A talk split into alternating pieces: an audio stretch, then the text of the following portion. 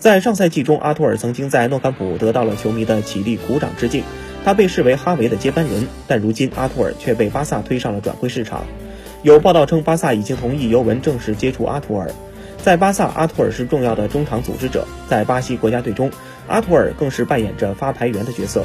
他是当今足坛控场最强、创造力最出色的中场球员之一。尤文最大的软肋就是中场创造力控制力不足。如果得到阿图尔的话，斑马军团冲击欧冠希望将大大增强。其实阿图尔本人并不想离开巴萨，但巴萨并不介意他离开。尤文希望在交易中添加球员作为搭头，但巴萨并不认可这种转会方式。针对阿图尔，巴萨只愿意接受六千万欧元的报价。